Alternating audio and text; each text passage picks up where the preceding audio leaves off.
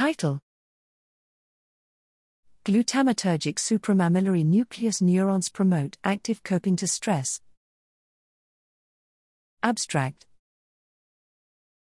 Threat response neural circuits are conserved across species and have roles in normal behaviors and psychiatric diseases.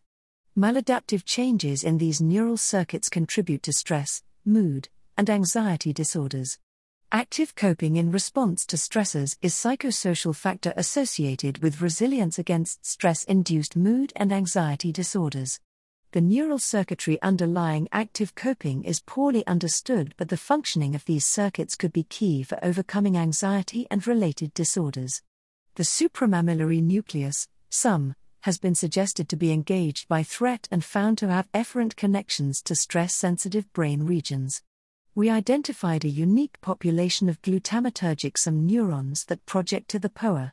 Using retrograde adeno associated viral, AAV, and combinatorial genetic tools, we delineated the extensive arborization of these cells, identifying projections to brain nodes which mediate various features of the stress and threat response, including the paraventricular nucleus, PV, periaqueductal gray, PAG, and the habenula, Hb.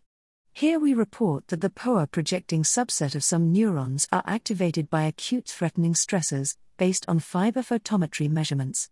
We found that selective photoactivation of the target SUM population drives aversive and active coping behaviors.